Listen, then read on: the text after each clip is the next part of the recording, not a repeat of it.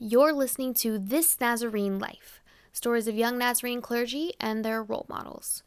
In today's role model episode, we're hearing from Reverend Dr. Deirdre Brower Latz, who is currently serving as the principal of Nazarene Theological College in Manchester, England. Thanks for tuning in.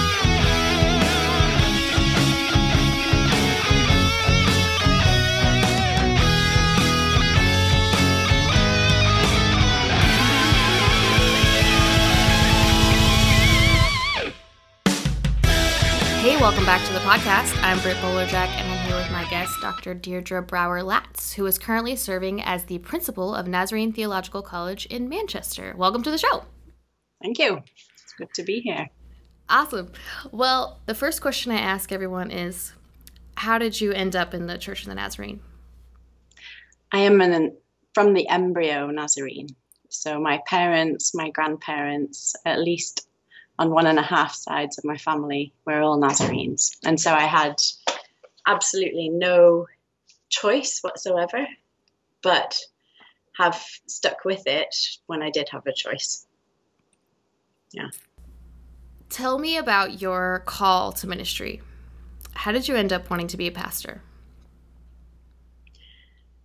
Probably for a lot of people, it's quite a similar story in some ways. I felt lots of nudges along the way. I had seen some quite extraordinary people leading and serving the church. I liked them very much.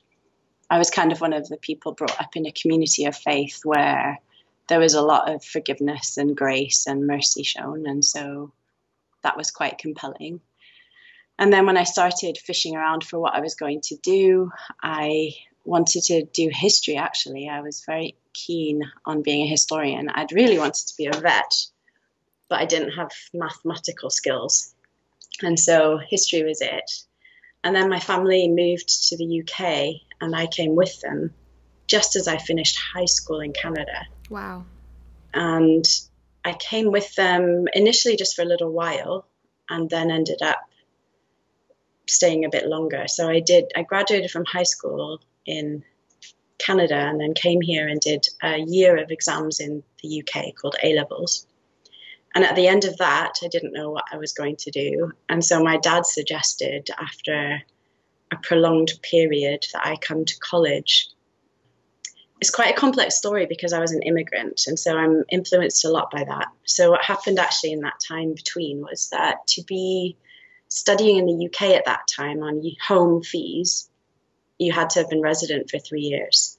The only thing you could do that would be paid or would receive any sort of grant funding or loans from the government was to become a nurse. And so I'd applied for nursing, been accepted, was measured for my uniform, got the contract, came back, sat down to sign the contract, and literally couldn't put pen to paper to sign the contract. Mm. Was really distraught. Went to my dad's office and said, I thought I was going to be a nurse, but I can't do that he said, go to NTC for a semester while you sort it out. First day, first class in a January semester at college, sat in a room full of my peers and thought, oh, I love theology. And then during that time, I became increasingly open, I suppose, to responding to who God wanted me to be. Initially, I wanted to be married. And so, just being very honest here, so when God was saying, Well, Deirdre, I think you could serve me in the church, my brain was a bit like, Well, maybe as a spouse. But it just became clear that that wasn't really right, that actually I was called to serve in my own right as a leader. And I was exercising skills along the way, I suppose, in developing leadership through NYI and things like that. But it was quite traumatic. I went to a conference, a compassionate ministry conference in Germany, and heard Tom Nees speaking. And it was one of the sermons where it felt like he was speaking right to my heart. And so it was there really that in one very long marathon prayer session in the night, I felt like saying yes to God. I was going out with somebody at the time that I thought I was going to marry. And um, I phoned him the next day, very excited. I'd had this massive spiritual breakthrough. And there was just silence on the phone. I was in Germany, he was in Manchester. I spoke to people at the conference and said, Oh, I'm called to be a pastor. And two of their responses were, Oh no, that's really going to be difficult. And so that was kind of dipping my toe in. I mean, they were affirming. It wasn't, Oh no, you shouldn't be. It was, Oh no, there's not really a model for that in the UK right now. We don't know what to do with you. How, how will this fit? And I came back, and the the guy I was in love with said he couldn't marry a minister. And so that was quite traumatic also. And so spent about a semester in bits and pieces. Mm. And then sort of stepped into it for myself. That's a very long winded answer, but it's difficult because I feel like the combination of aptitude and calling and vocation and skill and ability and prayer life and community around you. It, it's all a big schmozzle. I don't know if that's a word that people use, but you know, like it's this massive string. And when I try and pull it one, I think, well, that's not quite fair, or this one, that's not quite fair. But anyway, I eventually applied for my licenses, had a very difficult time initially going through my licensing process, not in the local church, but at the district level. Why was that? Um, probably it was because it would be easy to say it was because I was a woman. I'm not sure that's entirely fair. I think it's maybe because I was a young woman and possibly because I was already thinking outside of a quite conventional box. And so I didn't have the language that would have helped me get through things easily, or I wouldn't conform to the language. So I could have said the right things because I knew the Nazarene church inside out, but I couldn't say the right things because I had to be true to myself and how I felt God calling me. I couldn't acknowledge or accept that I was just going to be a youth worker, for instance, which was a steer. When somebody asked me if I could be a nurse or a teacher, that I couldn't do that. When somebody asked me what my understanding of entire sanctification was, I couldn't just comply with a manual rote. And so I think there's probably a combination of things that felt like a really complicated, difficult process. And I was young. I mean, I was young. You know, I accept that probably I was also rash at points, and you know, just yeah, it was a difficult and interesting and complicated process. Mm-hmm. And I think I had wonderful advocacy from some people, in particular, my predecessor in this the role I'm in now, the principal of the college at the time, was a wonderful bridge person, and he would translate things. So they would say, you know, Deirdre, what's entire sanctification? And I would say, well, loving God with everything. You know, is it a moment? Is it a process? And I would say something. And then Dr. McGonigle would say, you know, I think you'll find that in Wesleyan history, there's precedent for what Deirdre is saying that means that she is, in fact, in line with the tradition of the Nazarene Church. You know, he was a wonderful advocate like that. Mm. Yeah. And so then I was ultimately ordained and have been given opportunities to serve. I don't recognize Brittany, a lot of what I read on Facebook about the experience of women in ministry as my own. Mm. In what way? Well, there was an article online recently that a lot of Nazarene people tagged me in. Obviously, tagging me, I assume, because they thought I would resonate with it. It was kind of leading into your own gifts. It was Tara Beth Leach, I think, at Pasadena First Church. So I don't remember the title, but you could look up the article. And I mean, I totally applaud what she's saying. Absolutely right. You know, you lead out of who you are. But I didn't really recognize her experience of a resistance as my own more recent experience. I don't feel like I've ever done anything differently than that. So I haven't felt the squeeze to be somebody I'm not mm. in the same way I, I did like it. I was just because I was tagged in it, I read it through different eyes because then I was asking myself, well, why was I tagged in this? Was I tagged in it because they thought I would agree or disagree? And so you kind of read, I read it with a slightly different filter than I might otherwise have. And what struck me was some of the issues that I faced here in the UK don't feel the same as the ones I read about in the US. And so I have a lot of American friends who have very different experiences than me. And so I've been tracking, like over the summer, there was an article as well about not being able to lunch with a man or something.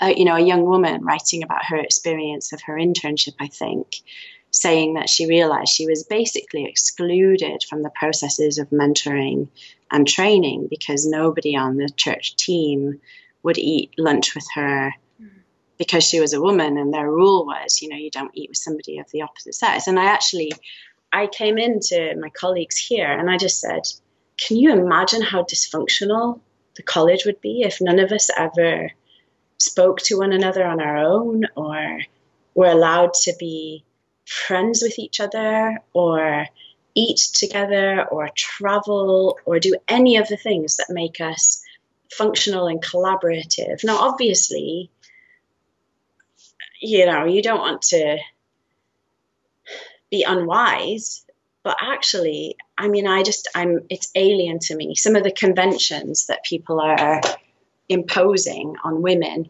particularly, I just think I couldn't, I actually don't think I could ever minister in that. Mm-hmm. And so that was, you know, I was kind of reading it through that lens as well, I suppose, saying, and there was a whole load of other things. And like I I agreed with much of it. I think I was just also a little bit like, wow, I'm I'm actually very grateful that I don't have that additional pressure, in fact, because I genuinely think that my colleagues here that we just respect one another and I feel respected and I feel like I can practice well my job because there are no barriers that would be created falsely mm. through saying, oh my goodness, I can't speak to the academic dean over lunch because he's a man and I'm a woman. And obviously, he's so sexualized that he couldn't help himself if he was across the table from me. Or I'm so rapacious that I couldn't help myself. I mean, that to me is so controlled by a sexualized culture that the church should be standing against, I just don't relate to it. I just think actually, if the church can't develop healthy relationships, we are in serious trouble, like serious trouble, right? Because it it makes a mockery of being whole in Christ in some ways. Now, yeah, I'm not saying if there's somebody who's truly ill and is likely to be unsafe to have lunch with that I then proceed willy nilly. But, you know, you have to exercise wisdom, of course you do. But I, I just, wow. And that's not what her article was about at all. But I had read that article earlier and then read this one where she kind of, I think, was saying, in her current congregation, which she loves very much. It sounds like a wonderful marriage of pastor and congregation from what I could read that she's exercising her gifts in all their fullness and that's who she is and she's not pretending to be something she's not and i yes absolutely i agree but i didn't recognize that i was being asked to be something i wasn't so you're at college with this call to be a pastor where did that take you where did you go first well, I mean, I stayed at college and then I started um, serving in a local church just as a youth leader, youth worker. And then I got involved in regional leadership by election. So that was quite extraordinary because I didn't really understand the Nazarene structure very well outside of the district. I kept doing studies, so I did my BA and MA initially. Um, and then I pastored churches, firstly in Bristol, in the south of England, in a church that was quite stretching for a young pastor. I thought I was going as part of a team. It was a really dire situation in terms of the community, and the congregation was really dying. And it was really, really challenging to the point where I ultimately kind of fell apart, really. Mm. The work harder motif that I kind of had embraced just didn't work. And I had just about died. um, it was dreadful. And yeah, I learned an awful lot. And simultaneously, while I was pastoring there, I was district youth pastor in the UK British Isles South District. So teaching and um, helping pastors' kids. I had a real heart for people whose families moved them and the, all of the struggles of the manse life, as we would call it here. I thought so. I would write to pastors' kids and take them out on kind of dates and stuff like that. That was lovely. And then eventually, I was called back to come to teach at the college part time, well, full time initially. And that call came with a phone call from a local church here. The pastor saying, like, we don't have any money to pay you, but if you were ever to move up to Manchester, would you join a non stipendiary team at the church, which was in Longsight? And my heart leapt. It was just so right. And so I said yes to both. Came up to Manchester. I didn't do very well teaching full time. It didn't fulfill me particularly well.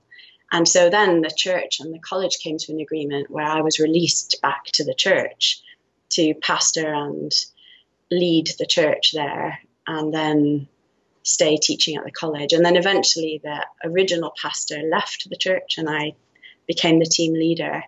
And that yeah, I did that until I became principal, which was it was wonderful.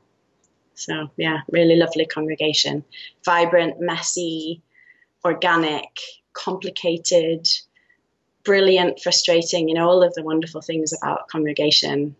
Ordinary, extraordinary, failing terribly, growing amazingly. Just yeah, it was good, really good. And then became principal. Yeah. How? What was that process like? Of becoming principal?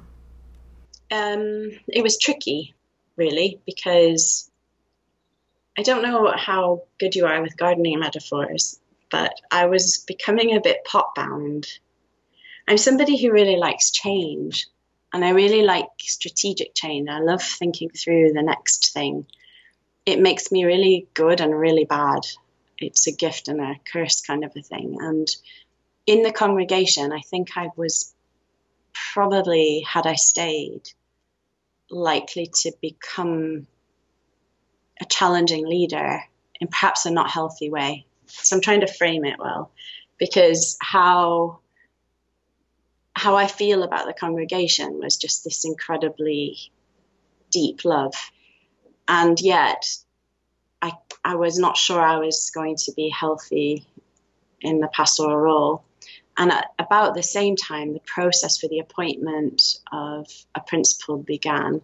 And I was asked if I would allow my name to stand. And I thought, well, maybe God was at work in that. And so I really thought hard about it. So for me, actually, the hard thinking about that role came way before I was ever asked if I would take it finally. And then we went through a process of appointment, actually. It was an interview process and um, the governors asked if I would take the role. And I said yes because I'd already decided. I felt like that was what God was saying. If I should be offered it, take yes. I was really helped by This Preaching Life by Barbara Brown Taylor. Mm-hmm. I don't know if you know that book, but there's this little paragraph in it about the way your call and vocation shift over time. And that was really liberating for me because I was actually utterly grief stricken at the thought of leaving my congregation. Even though I knew I probably needed to, it was really difficult. And actually, I think, you know, I'm quite open to say to people, I'm, I've been doing this job since 2012. And it's been such a process of grief as well as blessing. You know, it's been really, really difficult sometimes. And yet I felt like God has brought me here. I mean, I keep saying tricky. I don't know if that's, it's been complicated, I suppose, to try and figure out emotionally and spiritually and in all of those ways, really. Has NTC had a female principal before, and what has your experience been like there? No, they haven't. I was the first. I am the first uh, woman principal. You know, it, my experience here has been amazing. People are so supportive in the college. The governors are brilliant. Everybody's so lovely. I haven't felt a whiff of anti anything really. It's just been lovely. Outside of this world has been very interesting. Mm-hmm. So I tell you what was fascinating was while you're pastoring a church as a woman, the people who stay in the church that you're pastoring typically have accepted that you're a woman. Yeah, chances are. you know, some might leave and some might stay and create problems for people, I suppose. But that hadn't been my experience. Anybody in my congregations who'd really just said, look, God doesn't want women to preach, just didn't come back eventually. And so when I got into this role, I thought I just was unused to the idea that people really could not accept women at the table. Now, parallel experience, was that I was involved in the Nazarene global level in a variety of ways. And at points there, I felt a little bit differently. So we might want to come back to that. But typically, I felt really welcomed, invited in, accepted, embraced, and not as a woman, as a token, but just for who I am. However, my very first experience in principalship, in the wider engagement with leaders in the Christian world, I was totally silenced in a room full of men. It was one of the most startling experiences I'd had in what felt like ever because, you know, I was in a room full of men, and let's suppose I said, Oh, this pen is partly red. Silence. And then a man would say, Oh, that pen is partly red. And everybody would go, Oh, yeah, the pen is red, partly red. Yeah, yeah. And it happened, you know, two or three times in a row. And eventually I was just like, is what is happening to me here what I think is happening to me here to a man next to me? And he said, yeah, it is. so it was just, it was one of the most remarkable things. And that sort of made me realize that I'd been very blessed by my experiences in the UK to that point because actually I, I mean I know that there are people who disagree with women in ministry. I'm not thick. And I'd been I'd preached in congregations where a whole pew had stood up as I started to preach and walked out intentionally. You know those things had happened. But by and large I had been welcomed affirmed embraced and my colleagues had been amazing to work with. And you know, respectful, I suppose. So that was a whole new world that I stepped into. And that was the kind of broadly evangelical world that doesn't accept women in ministry. And that was very new. And the sad thing for me about that was that I desperately wanted mentors because this is obviously, you know, you're not your BA in theology and pastoral care and my BA in or uh, my MA in Christian holiness and my PhD didn't do budgets and student recruitment and higher education speak and all of that. And so I knew I was, I was going to be on this huge learning curve. And I'd sort of gone to these meetings thinking I would try and find a couple of these older leaders, principals that I could say, look, could you mentor me? And I just couldn't. So actually, then I, I went elsewhere looking for mentors and found some who've been incredibly helpful. But sadly, you know, not within that circle at all. It was really shocking. But yeah, it's funny. I hadn't had that experience in what felt like a long time. Hmm. What has your experience been like as a woman in the leader in the Church of the Nazarene in general? At the global level? Sure. I think that most of the time it's been positive. So I felt like people tried to engage and be hospitable. I think it's I think it's changed over time probably. So this will tell you a lot about me and so I'm trying to think about how to say it properly. I'm not usually very cautious and because I like change and I like reflection, and I'm quite passionate about some key issues, particularly relating to justice, I feel like it's hard for me to discern whether some of the reactions to me are because I was female or because I was a troublemaker. And so I don't want to say people were misogynistic or sexist when actually they were just reacting to my impetuous and articulate opposition to things that I thought were wrong. And so I felt like personally, I've got some very good friends in the leadership of the church. And personally, I felt remarkably engaged with actually, you know, really good table conversation and really good engagement and some amazing time to pray and some very amazing opportunities alongside people. But I wasn't always very gracious, and I was embroiled, I'm afraid, in a couple of really difficult situations that the Nazarene Church faced back in the day, particularly about moving headquarters, but not solely about that, where I was on the wrong side of the eventual decision, if I put it that way. And so that was very painful, personally painful. I think I probably created pain for others, which was not probably good. But it's hard for me to tell whether some of the things I experienced were because I was a woman or just because I'm Deirdre, right? So I think that's been challenging. So I feel like I've got really good relationships with many leaders who are absolutely wonderful people. I think it took me a long time personally now to figure out that people are incredibly complicated. I know that makes me sound really stupid, but I was very, I found it very easy, I suppose, to think right and wrong. So, for example, if I just draw from history and examples in the Nazarene Church, you know, in my head, and this is true also, I think, in practice, racism is always wrong. Always. There is no negotiable there. It's always wrong and it manifests itself in a whole network of sin.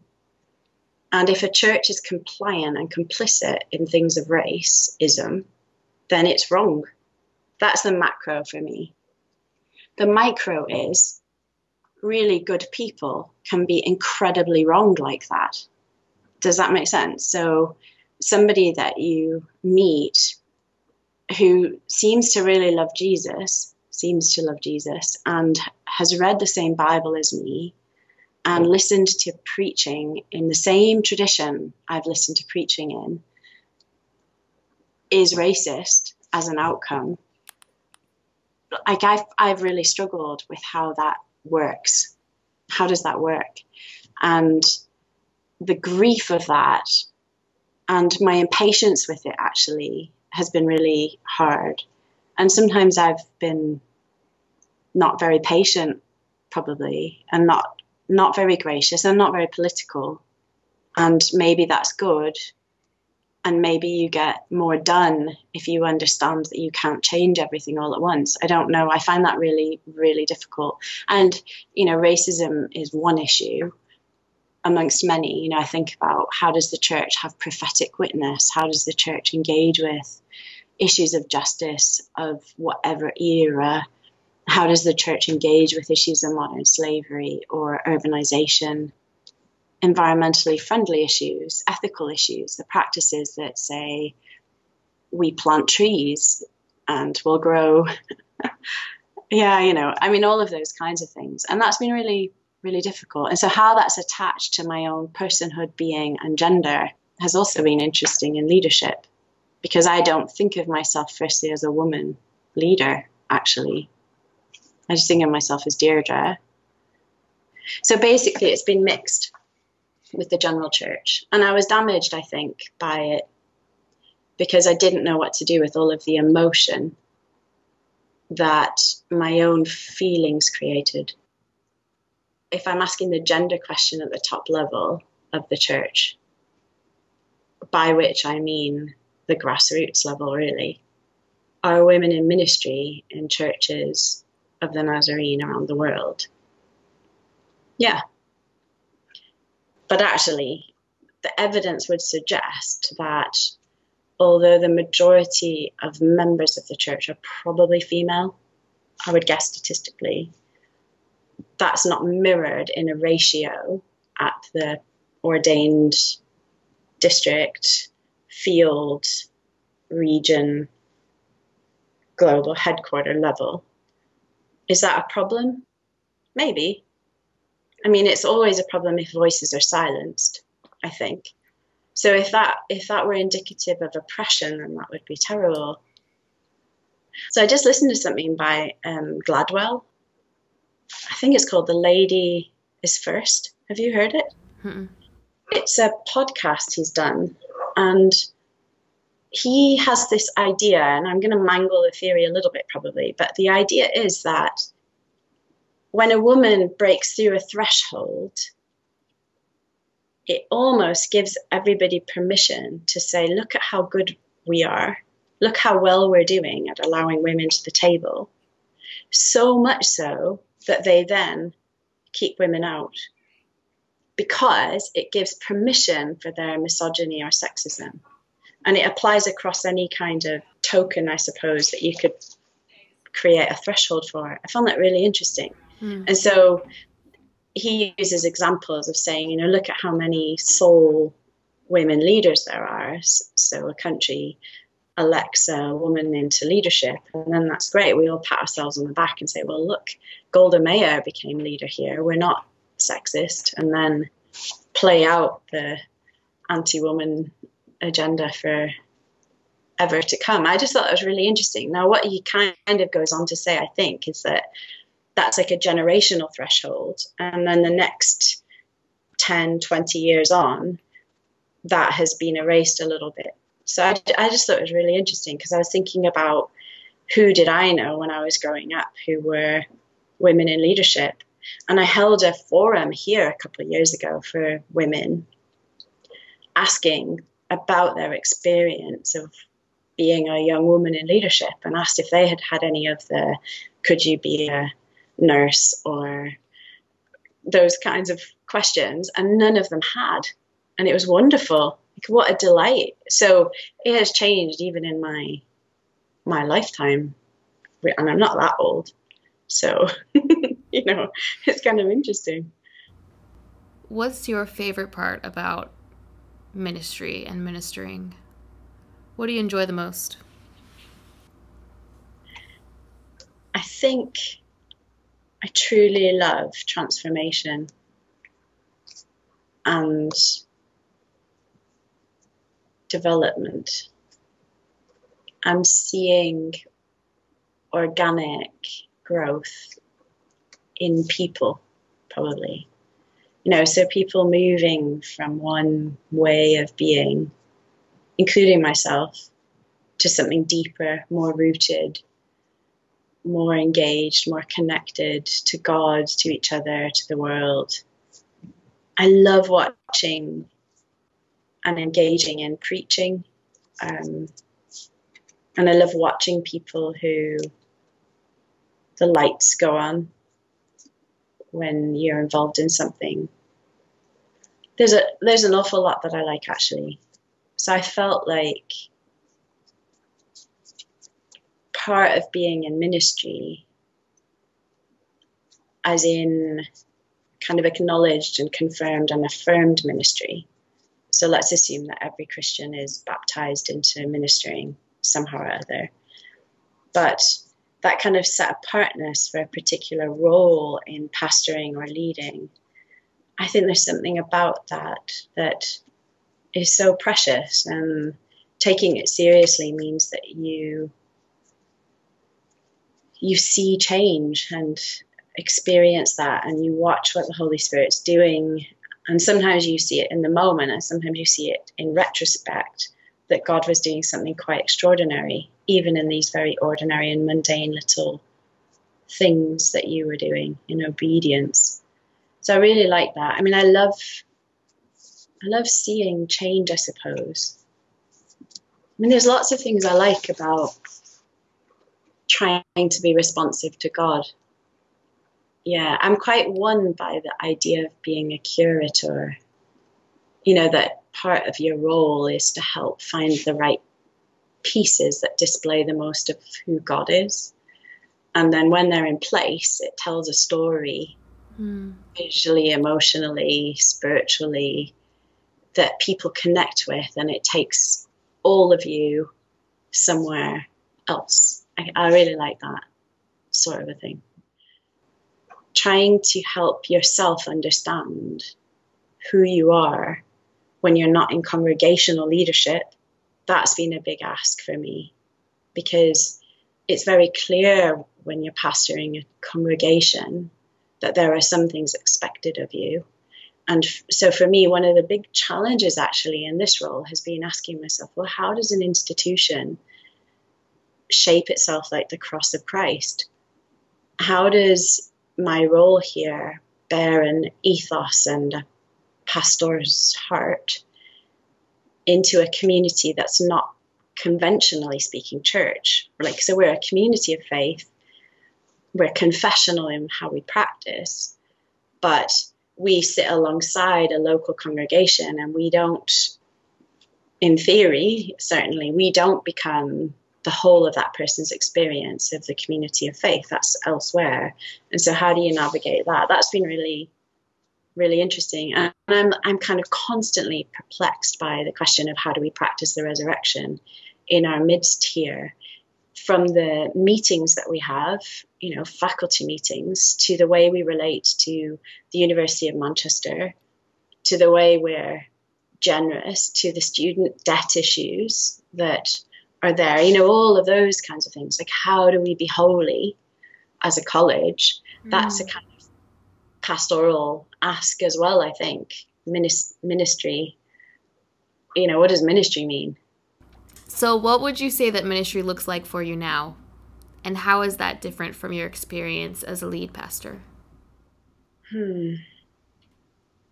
Institutions are often greater than the sum of their parts. The pressures that are upon them to be particular ways, to exist, even the existential questions that come. And they come in churches as well. But I think most congregations assume that they will continue to exist until such time as it's really clear that maybe they won't, financially or otherwise. So, as a pastor in Longsight, my role there was much more pastoral, I suppose, people facing. I preached regularly, engaged in trying to help the congregation to see its mission as the community it was placed in and as the communities people lived and worked in. And so that kind of a thing. And actually, that's really not changed that much. I carried most of that on. I preach here. I still preach in Longsight, actually. It's still my congregation.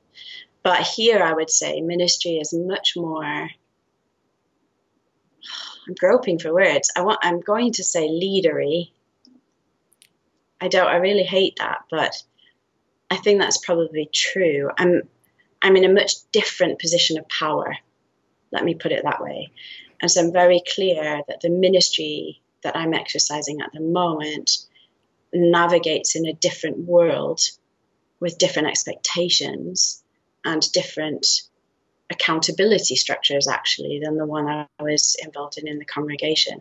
So I actually have much greater accountability now, interestingly, hmm. um, because I have a governance structure. I speak to each district. I have a senior leadership team that I work with.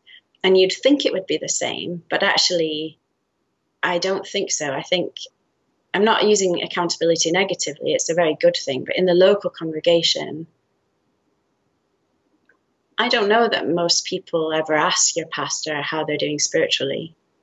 Whereas we have that conversation now here.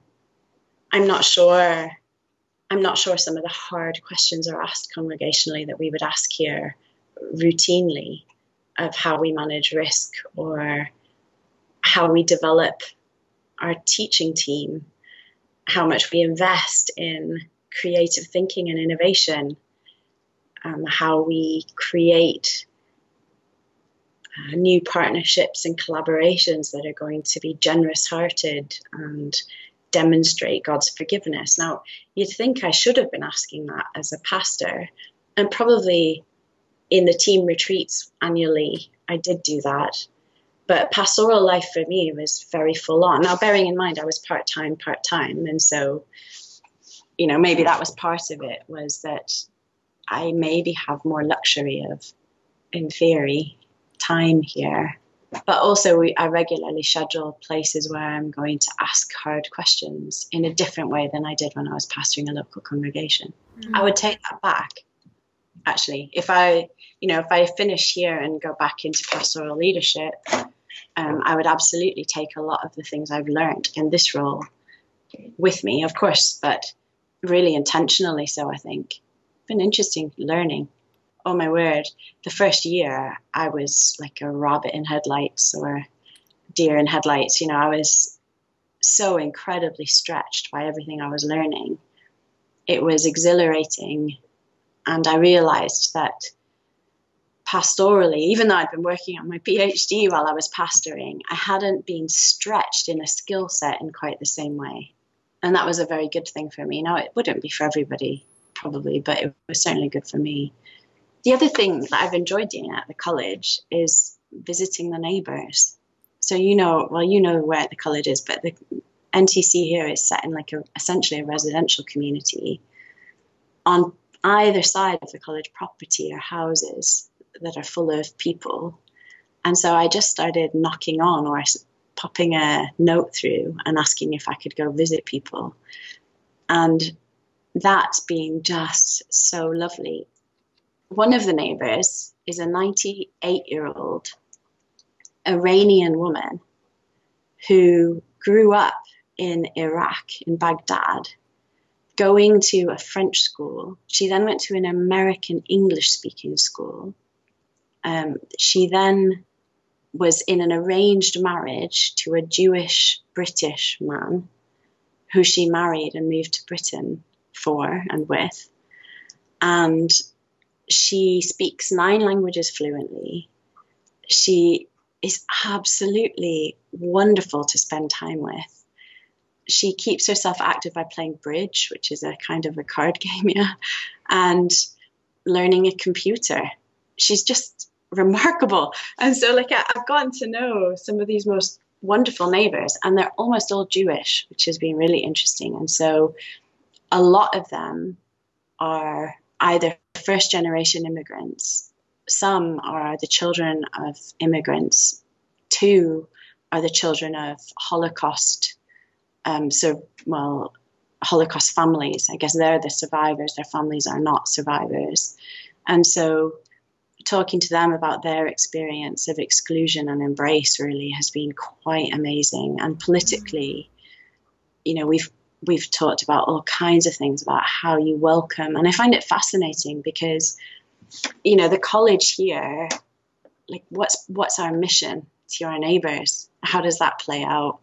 And so to have this opportunity to sit and talk to a lot of our jewish neighbors has just been wonderful. And then several of the neighbors locally on the other side are atheists. And that's been incredible too. And so they've started coming, and one of the ladies um, comes out every week. She comes and joins the college community for coffee. And at the end of last term, she asked me if it would be dreadfully bad of her to join us for some of chapel. And so she came to chapel. Isn't that lovely? That's incredible. Yeah, it's just been it's been really lovely. I felt like that's been a joy actually. nice people. And maybe that's what you bring to the college is this kind of sense of parish ministry. Maybe. I mean, the world's our parish, Brit. Right. Yeah. um, yeah, possibly. I mean, I've I I came in with slightly different eyes, maybe, but also I don't. Mm, I don't settle easily for the status quo. And so I think maybe the one of the gifts I possibly have is of asking hard questions. But because I really love people and people know I love the college, so I'm not kind of an external person who's been parachuted in to ask hard questions. It, there's maybe been a different tone. Yeah, it's been a good conversation. I know it's interesting. I've often asked myself why on earth I'm principal. It does seem an odd thing. I mean, obviously, I, I love higher education and I love learning and I love thinking. But I probably wouldn't have put myself here if I'd been guessing what my future would look like. And it's interesting to try and figure out. And I think that overriding question of what does it mean to lead in a holy, oh, that sounds dreadful, isn't it? A whole, I was going to say a holy way. But like, how do you try and be God centered in decision making processes? Um, I mean, that's a question we all ask. And so it kind of, it just keeps going with you, right? Wherever you end up. So maybe the venue's not the issue, but the questions are, I don't know. You've brought that pastoral heart to the leading of a college, which is really interesting. Yeah, although my predecessors were both pastors too. That's been the the history here. I see. Yeah, the the principalship is different than being a president. So that's something that I'm always aware of when I'm I'm kind of clubbed with the presidents of the Nazarene institutions globally but the principalship plays itself out quite differently. We don't have the same model of operating that the US and Canadian colleges typically have, I think. So the principals are much more embedded in the community and is both an administrative and an academic role here. Mm. So that shapes it a little bit differently at the ground. You know, so I still teach and supervise PhDs and masters and stuff like that. Like that's part of my role here. It's just a different system, I suppose. Mm. So yeah. So changing gears a little bit. Please do. Um, what might you say to a young pastor who is considering going for a master's or a PhD or is thinking about studying academically further? What advice would you have for them or um, I think my first piece of advice would be to think very carefully about it and recognize that asking the why question is good. You know, why do you want to do this? For what purpose? If somebody feels like they're a learner and a lifelong learner, then that's a brilliant thing to do. You know, actually, that I think I love learning, and I think the Nazarene Church needs people who learn. And I think that's really vital for our future, actually, that we are willing to engage with hard questions in a rigorous and robust way. That really matters because I think otherwise we're going to just be left behind. I think at the master's level, it's easy for me. I think I would say, look, talk to people, look around. There's tons of different types of masters there's MDivs, there's MAs in all kinds of different pathways. So choose carefully. If you see one that really appeals to you, talk to them about what it actually means and, you know, those kinds of things. So that would be the master's thing. Uh, the British masters, anyway, is the whole idea is that you're beginning to master a subject, but you're not so full of mastery that there's nowhere else to go. And so then the question of PhD or DMin would come up. And I guess I would say if you ever want to teach, then PhDs are probably seen globally a little bit more as a pathway into teaching. You know, they're research based quite often. DMin, if if you're a pastoring and love pastoring and and love thinking, then from what I can see of the people who have DMins, that's been a brilliant avenue for them. So go for it. Um, PhDs are different globally. So again, check out what kind will work for you. The US PhD is different than a British PhD, is different than an Australian one, and so you know check them out. Um, with a PhD, I would say think very carefully. So I think all along, like think carefully about this, but then for the PhD, I think think very very carefully about this because they're not for everybody. They're if you want to teach, um, that's a very very narrow world.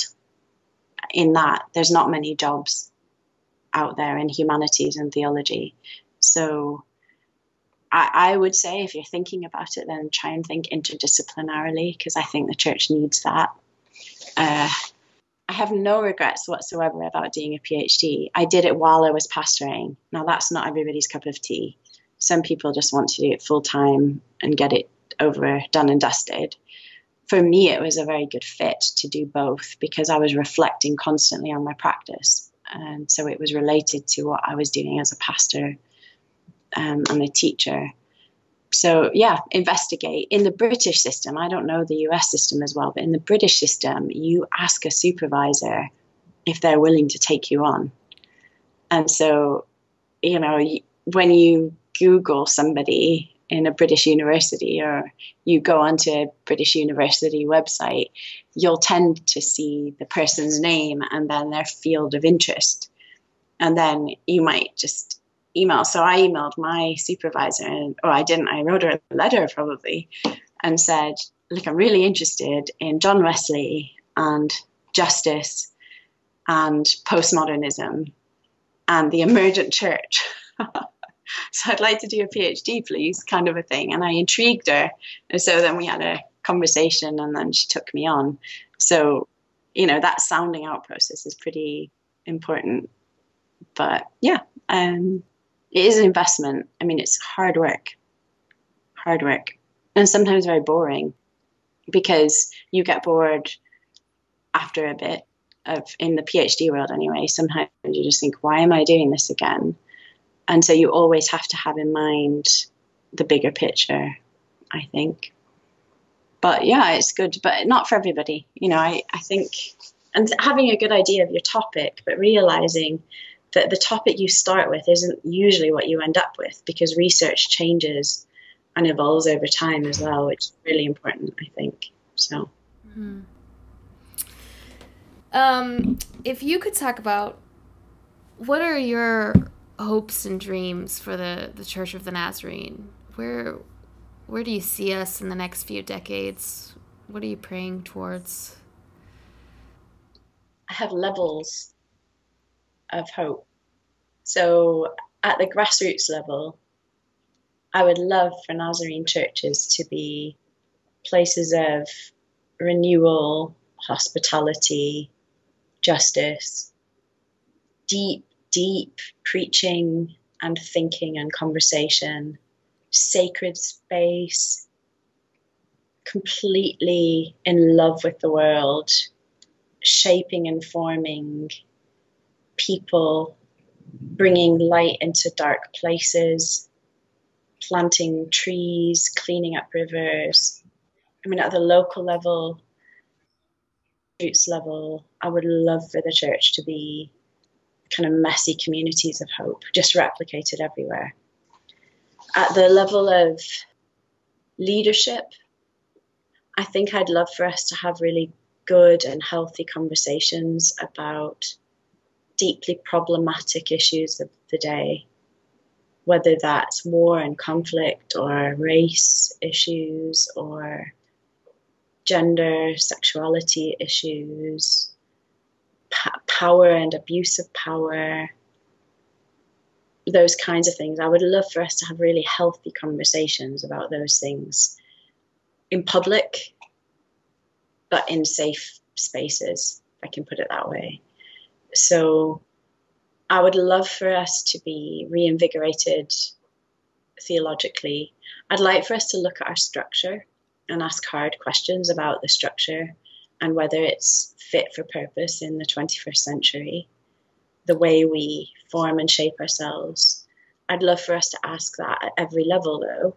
And I'd love for us to have a really permission giving culture of creativity and innovation within parameters of cross shaped living structurally, not just, you know, at the grassroots level. I pray mean, I pray along those lines, maybe not intentionally enough. I'd, I'd love for us to rethink what it means to be Wesleyan holiness people. How so? Oh, how so? Well, I think the Nazarene Church sometimes we act oppositionally. And so we're this or we're that. And I'd really love for us to say, look, what does an integrated Wesleyan holiness approach take? What does holiness mean? And how do we express that? And how is it shaped by our Wesleyan tradition? I um I ran some meetings this year for the Anglican Church and they introduced me to something called the Coventry Protocols, which is a way of having conversations across a room and one of the amazing things was the way they did the conversation. So you kind of all agree to your rules. So you and I agree that we won't interrupt each other. What we say won't be taken outside of the room. Uh, we'll listen with respect. We'll understand that it's our stories that we're sharing, all of this kind of a thing. So you introduce this as the rule, and then they did it in kind of a series of four evenings. And one of the evenings, they focused on the Bible and what the Bible said about a particular issue. And the next evening, they focused on tradition and what the tradition said. And the next evening, they focused on thinking and reason and what, you know, reason said. And then in each of those evenings, after they'd had the kind of Bible session, they had a living, breathing human tell their story in relation to that. And so that we went through, we had these series of evenings, and at each one, at the end, I said to the leader, usually it was a bishop giving the first bit, I just said, you know what? What you guys are doing here is Wesleyan. Like you're taking the Bible and you're engaging with it with experience, and you're taking tradition, engaging with it. And I just thought, wow, it would be amazing if our general assemblies were structured like this.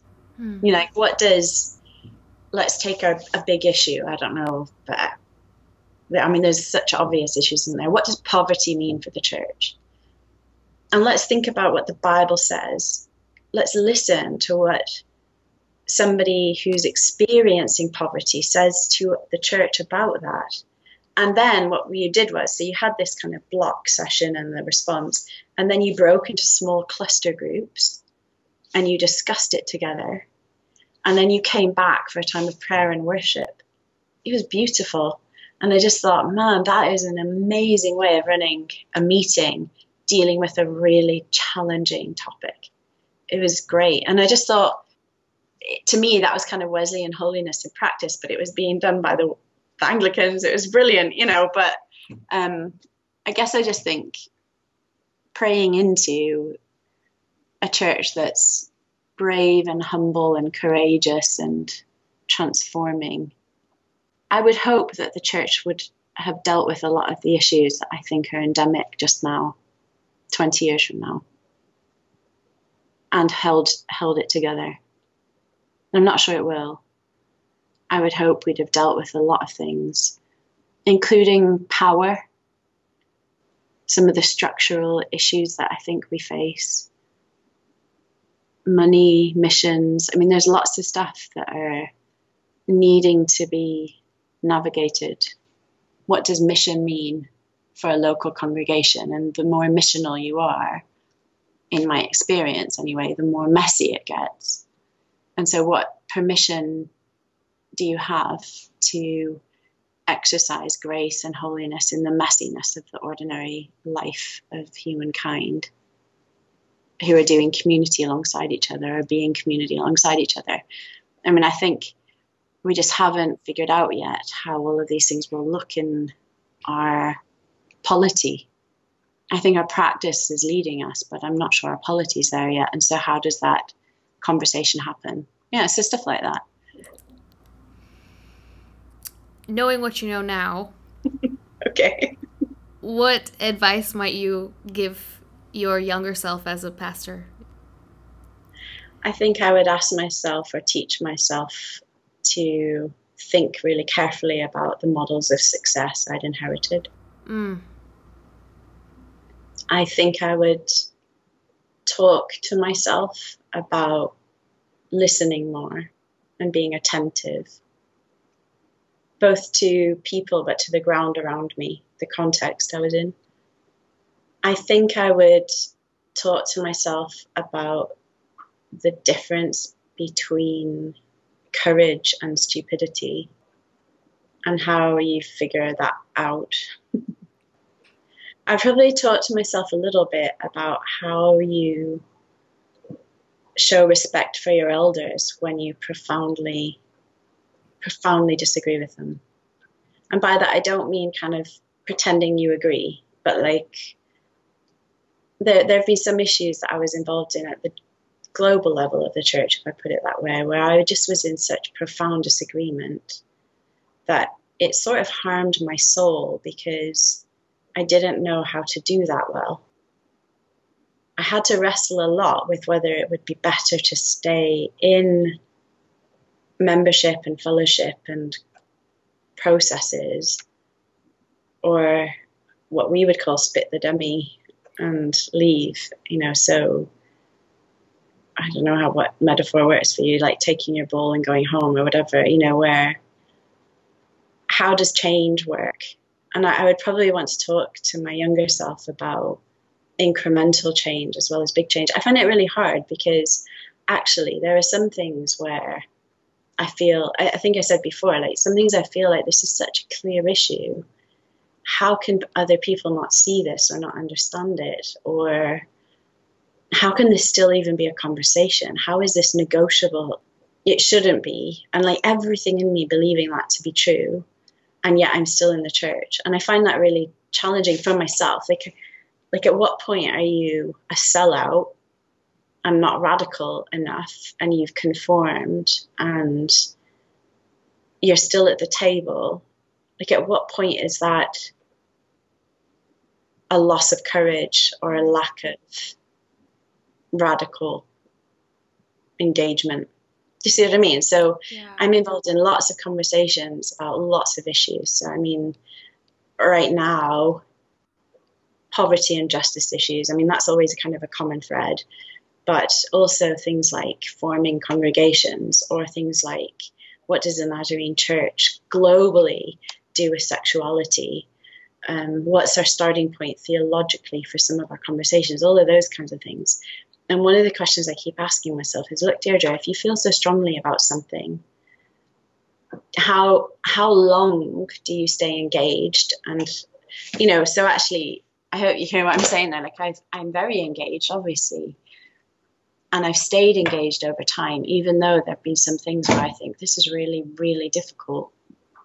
And I think I would say to my younger self, like, find a really good group of friends a community that will support and share life with you, and find people who you love and respect who think exactly the opposite from you.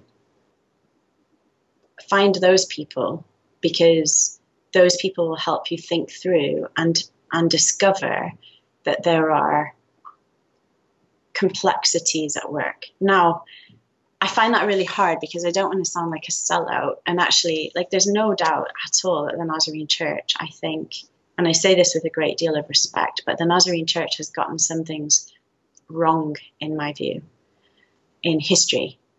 And so I would say anywhere where the Nazarene Church has supported a racist regime, it has been on the wrong side of what I think the gospel would want.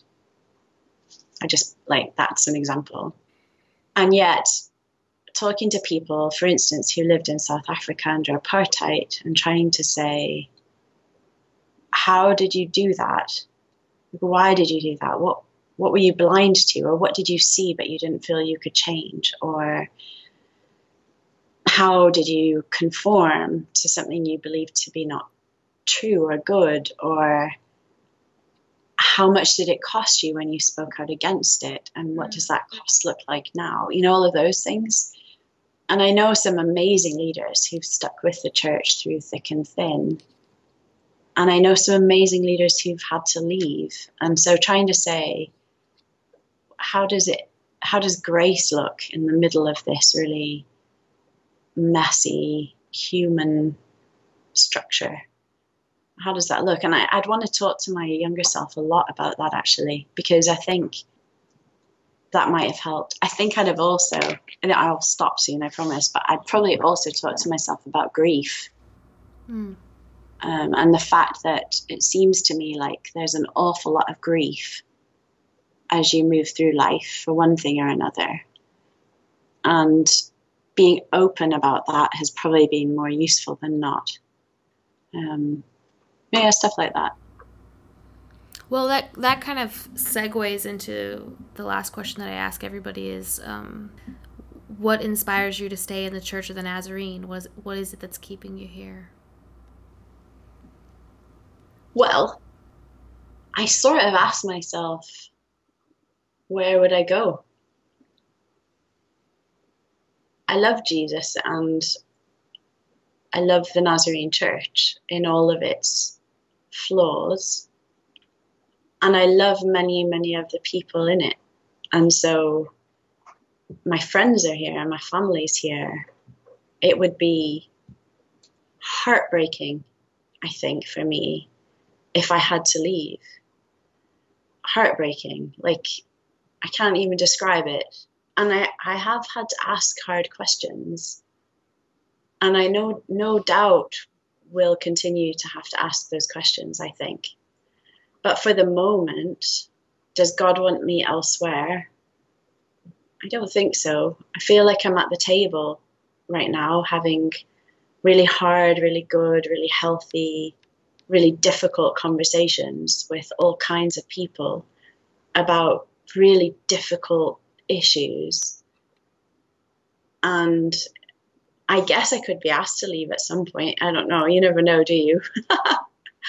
but actually, I look around and I say, well, which church, given that I think you're called to practice obedience in a community of faith, which church wouldn't I be asking difficult questions in? There isn't one. And so, as long as the Nazarene Church is willing to say, "Oh, Deirdre, she's difficult child, but she's my child," I I want to stay and see if I can be gracious somehow and helpful, I suppose, and transformative where I'm able, right? And so that's where I'm at and I guess most of my friends would recognize that same narrative in their life. You know, my my good friends, we've all had those questions, but then we keep being tugged back to say, actually, this is really in our veins. This it's in our veins, and so you can't easily shed what's in your veins. You have to stay and try and boost it with vitamins every now and then or whatever. So yeah, that's pretty bad analogy, but you know what I mean. Yeah. I think. Yeah. So if someone had a question for you about ministry or academia or just wanted to get in touch with you, how how can they reach you? Oh, by email is probably the easiest. I am on Facebook, but I'm really rubbish at checking it. And so every now and then I'll check it but it's dbrowerlatz at nazarene.ac.uk. It's probably the best way to contact me. And I do answer, so yeah. And I'm really interested in hard questions, and I'm very happy to have those conversations. I really relish them. We used to do something at theological conferences, which we still have done, which is we kind of pull an all nighter.